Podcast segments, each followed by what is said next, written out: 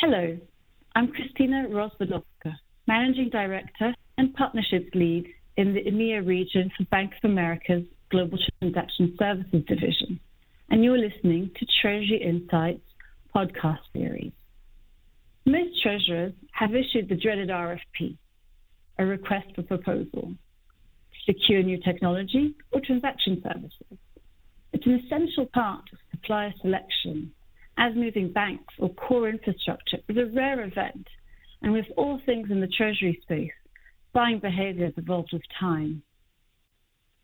Today, we're discussing the changing trends in treasury buying behavior and how treasurers are reacting to market dynamics and increased complexity. I'm delighted to be joined by Peter Ziegenfuss, Global Head of Bid Management at Bank of America, Leigh Williams, Head of Sourcing at Bank of America in the EMEA region, and Dr. Tobias Miarka, Head of Corporate Banking at Coalition Greenwich. Welcome, gentlemen. Sure, thanks, Christina. Looking forward to the discussion. Hi, Christina. Thank you for having me. Hi, Christina. Delighted to be here. Looking forward to the discussion. We have three interesting takes on buying behavior the bank view, the procurement view, and the client view.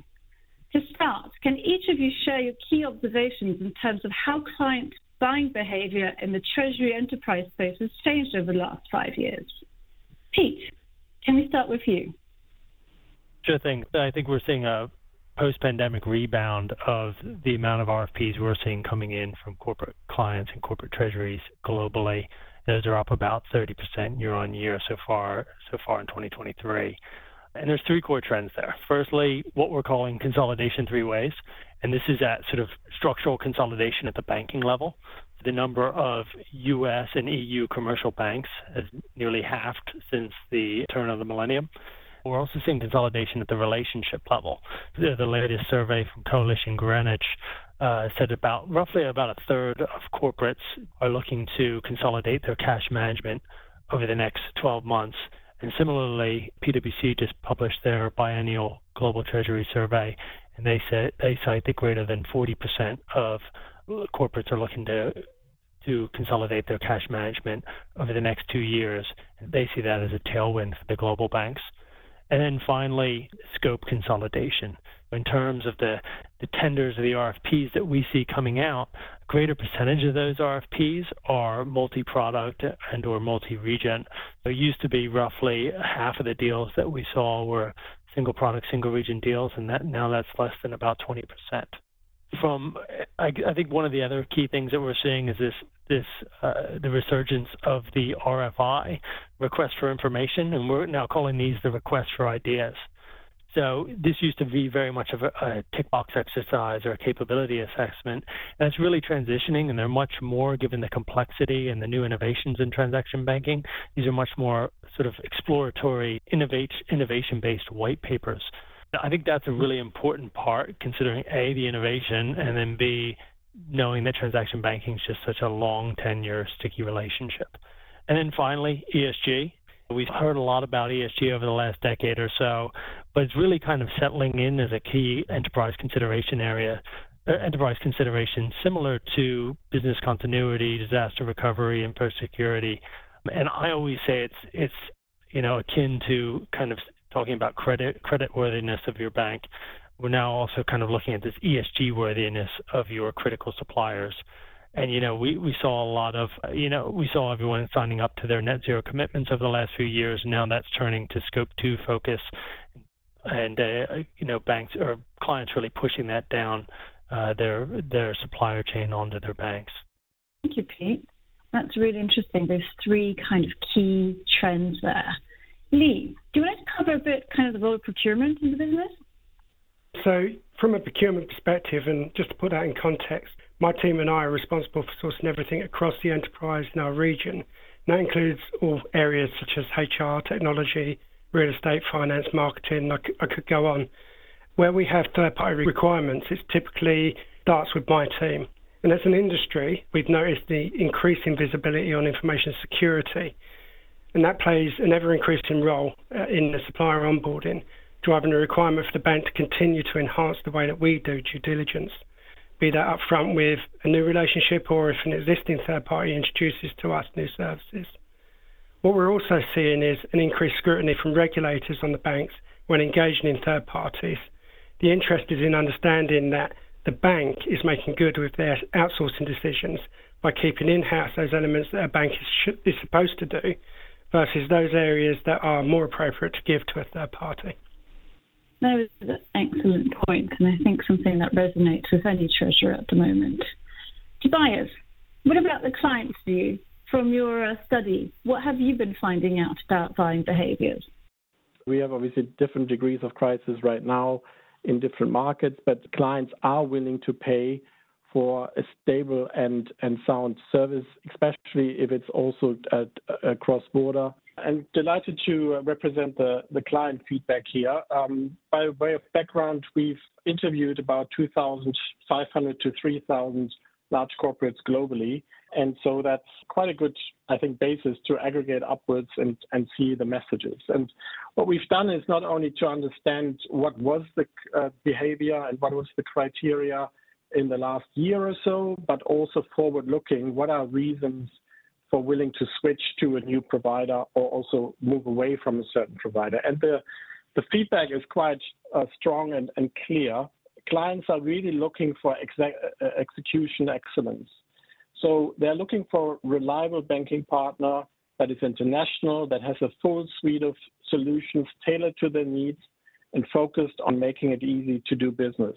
And the making of easy to do business is really important because that's really the excellence of delivery is what clients are looking for. In particular, at times of, of volatility and, and challenges, which obviously we're in now. And I think we've been over the last 15 years, we've been through quite a lot of uh, frequent cha- challenges uh, across the corporate environment.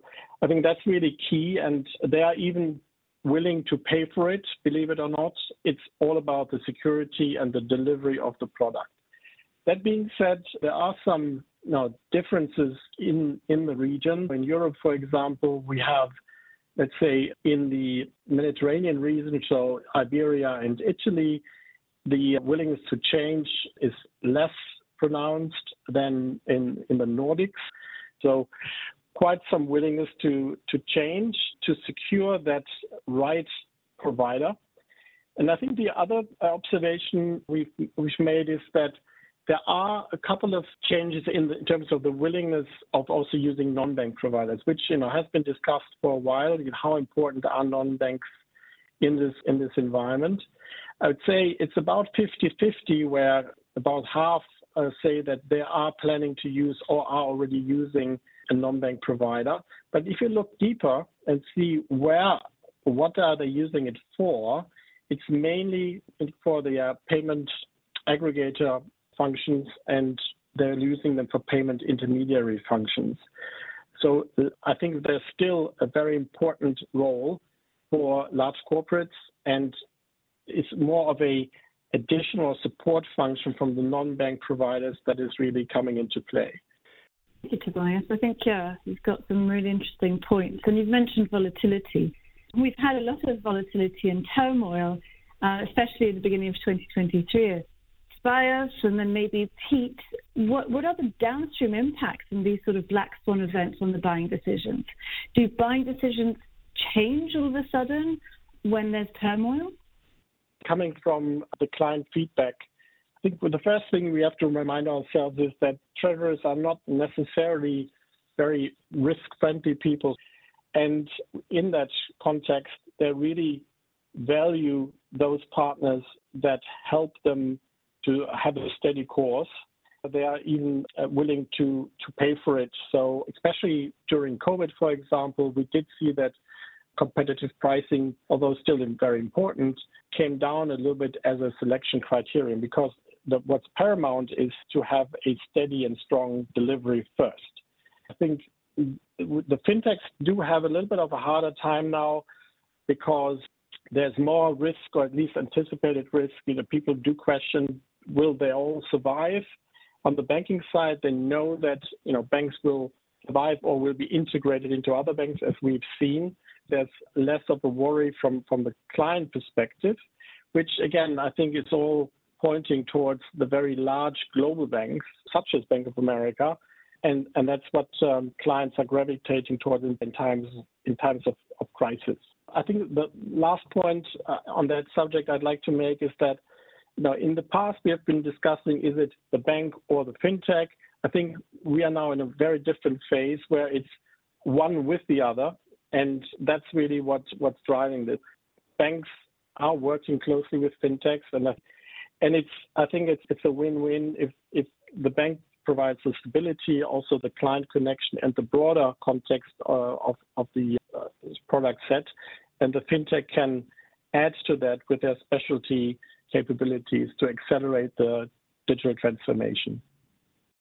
Yeah, just to echo some of Tobias's points on fintech, from our end, what we're really seeing is not too many RFP losses to fintechs. That's less than 1% in terms of what we see as a transaction bank.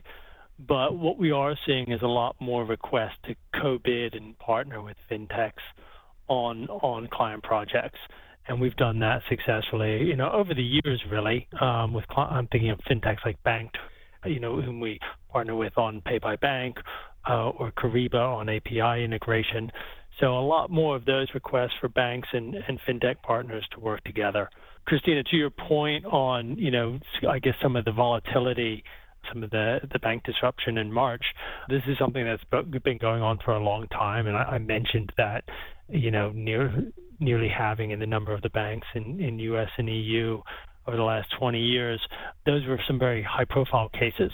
I think that has accelerated it. We definitely did have a lot of clients wanting to look at their bank groups, consolidate non-relationship banks out, and really just just kind of bring forward some of that consolidation and just frankly, it's it's kind of best practice cash management.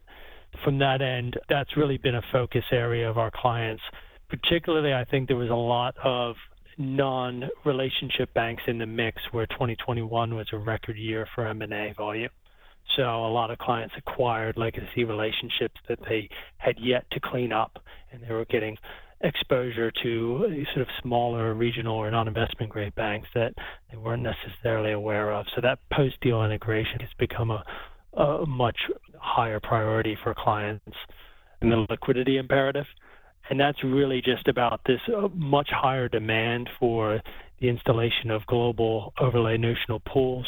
Our own notional pool saw a 20% uptick roughly in, in balances uh, over the last year at a time when overall bank deposits were flattening. And we saw a 3.5x increase in pipeline for notional pools, which is just dramatic. A lot more focus on that. Even if I'm not able to consolidate my bank group that quickly, the the thing I really want to do is make sure I've got 100% visibility on the same on on a same day basis of all my cash. So a lot more focus there. Thank you, Pete. Leigh, what do you think um, that turmoil might have done in the last few months in procurement strategies? Thanks, Christina. There's there's a lot of well, there's a number of considerations really from a third party perspective. Uh, the importance of recovery of services can be critical. If a third party fails in some way as a result of these types of scenarios, we're always considering elements like the financial stability of our key third parties, which is a key part of the bank's program that we have here. And like many others, we've also analysed the impact of recent events. That includes looking at effects on our third party relationships if they actually banked with one of these regional banks. Uh, concentration risk is another consideration. For example, where, the bank, where is the bank exposed due to having too much of a single third party, and those scenarios where we have no choice but to use a sole source type scenario. And I think finally, subcontractor risk is one of those considerations. Uh, does the third party have a subcontractor that plays a critical role in the service? I think all of these are sort of some of the key things that we would look at in those types of scenarios. No, I think uh, yeah, it's a really interesting point. It's the uh, subcontractor, the supplier to your supplier, isn't it? That's um, right. We've talked a bit about the pandemic earlier and kind of, you know, the impact there. Pandemic was a major shift in terms of the workplace. And a recent survey from Institut Shojra noted that hybrid working has increased four times and the amount of treasurers working fully in office declined from 73 pre-pandemic to just 10% post-pandemic. How has this dramatic shift in the workplace impacted procurement practices and buying decisions?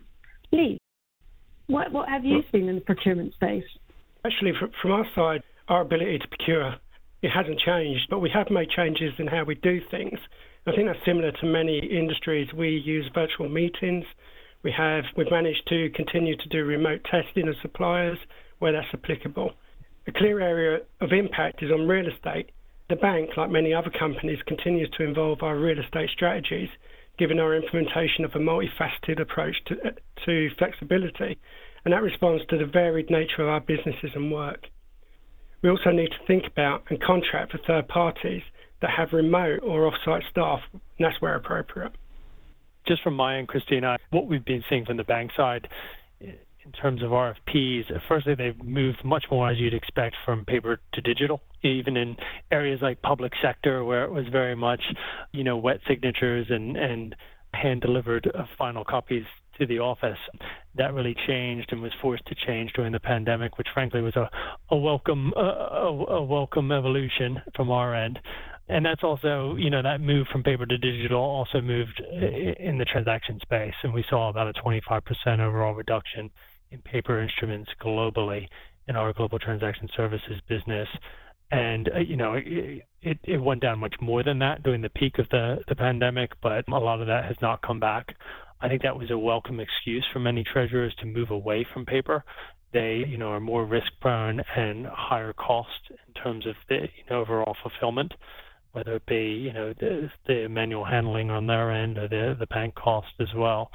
I think just the one other thing that's been really notable to our team is best in final presentations that we see at the end of a test process. Those used to be very much a 60, 90 minute presentation, minimal people on the client side, tough to get a lot of people together in one room that sort of hybrid best and final has stuck, and that remote environment's really helped get more people at the table from the client side, which has been great. I think it's really sometimes fascinating to look at data from pre-pandemic and, and now and the expectations and how quickly they have changed. And I can confirm what Peter just said, that obviously the pandemic really, really accelerated digitization in the sense that some things we've predicted will come in the next three, five, six years. They came within a year or 18 months. And now it's the expectation levels have really changed dramatically. So things like electronic signatures or a lot of, you know, paperless working is now not a positive differentiator anymore. It is a given, and if you don't deliver on that, it's more of a negative differentiator, if anything. At the same time, we do see that you know we can at least differentiate between two types of digitization. We think about bilateral digitization, digital docs repositories, electronic signatures, electronic forms, docs, etc. Things that the client can do vis-a-vis the bank, and that's really accelerated. And a lot of clients are really expecting a lot from the banks there, but it's it's a given for most. Where it's different is what we call multilateral digitization. So that is more about the digitization of whole ecosystems, where it's not just the bilateral side, one client, one bank. But if you think, for example, about end-to-end digitization of product implementation processes, especially on the trade finance side, where you um, require multiple players to digitize along the same kind of process, that's what's, I think, the next step, but that's also where clients recognize it's going to take a couple of years to get anywhere on that. And that's, however, where the big new efficiencies will be unearthed.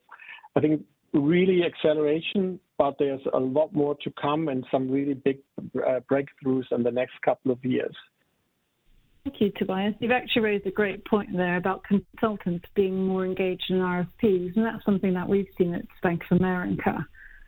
Pete, can you tell us a bit about how you've seen kind of how having a consultant on tender changes things? What what are what have we seen and what have we noticed? Sure. I guess the key thing is just seeing a material uptick in the usage of consultants and Uh, that's been we've seen that climb 43% pre-post pandemic consultant managing or advising a, an RFP on behalf of clients, and that that engagement takes various shapes. Sometimes it is bank selection, sometimes it's treasury procurement going on in parallel, but various different shapes. We we we take a positive view at Bank of America when we see a consultant involved, Firstly, it means the deal's real. You know, if it, we get some deals that are potentially uh, pricing exercises, and you're obviously not going to pay a consultant for that. Then, as well, I think the the major thing, and Tobias just touched on that, is that it also means the deal's what is the deal's going to be, or the project's going to be resourced. And I think that's a key thing, knowing how lean most treasury teams are. That's often a real barrier to change. And then finally, as well, you know, we talk about all the innovation, all the new things going on, like pay by bank, virtual accounts, real time payments, APIs. There's a lot for clients to get their head around, and consultants help us kind of carry the load in terms of market education and advising clients on what all these, you know, new innovations mean and how they may be applied to their business. I think, you know, one other thing I've noticed that's been kind of interesting is just it, it, we have again seen this real push to consolidation and centralization, and we have seen consultants brought in almost to kind of be the bad guy, as it were, in terms of uh, selling that to the local uh, domestic teams or financial controllers uh, where Treasury may struggle to sometimes get that message across the importance of centralization. They're kind of using consultants to carry that message for them, which has been interesting to see. And again, for a, a global bank like Bank of America, that's a positive thing. Peter, I think um, you're right on it. Uh, uh, what we see also is that you know it's not only the lean structure of a lot of the treasury offices, but also, I mean, admittedly, there's more and more expertise necessary on the technical side. Uh, as we talk about the digitization, it's it's not that trivial, and it's not necessary in the in the toolbox of a traditional treasurer. I think for all parties involved, it can be quite helpful to have consultants involved in the sense that they can anticipate certain things. They can make sure for both the corporate and the bank that you know you have the right resources that it ca- the capabilities that the bank can offer will be fully adopted and that the, therefore the digital solutions that are available will be fully used and embraced. And so to make sure that that's actually happening, the, the, the consultants can be can be quite helpful.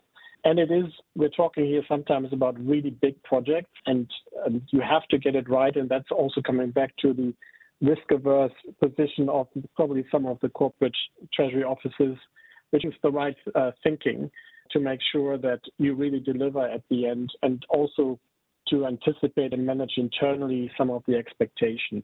So you have you know, very large organizations around the globe, different interests, uh, different priorities, and someone has to put it all together. And the, uh, the consultant can be, in, in some ways, the catalyst sometimes for, for that type of work. Thank you, Tobias. I think that's, that's really insightful.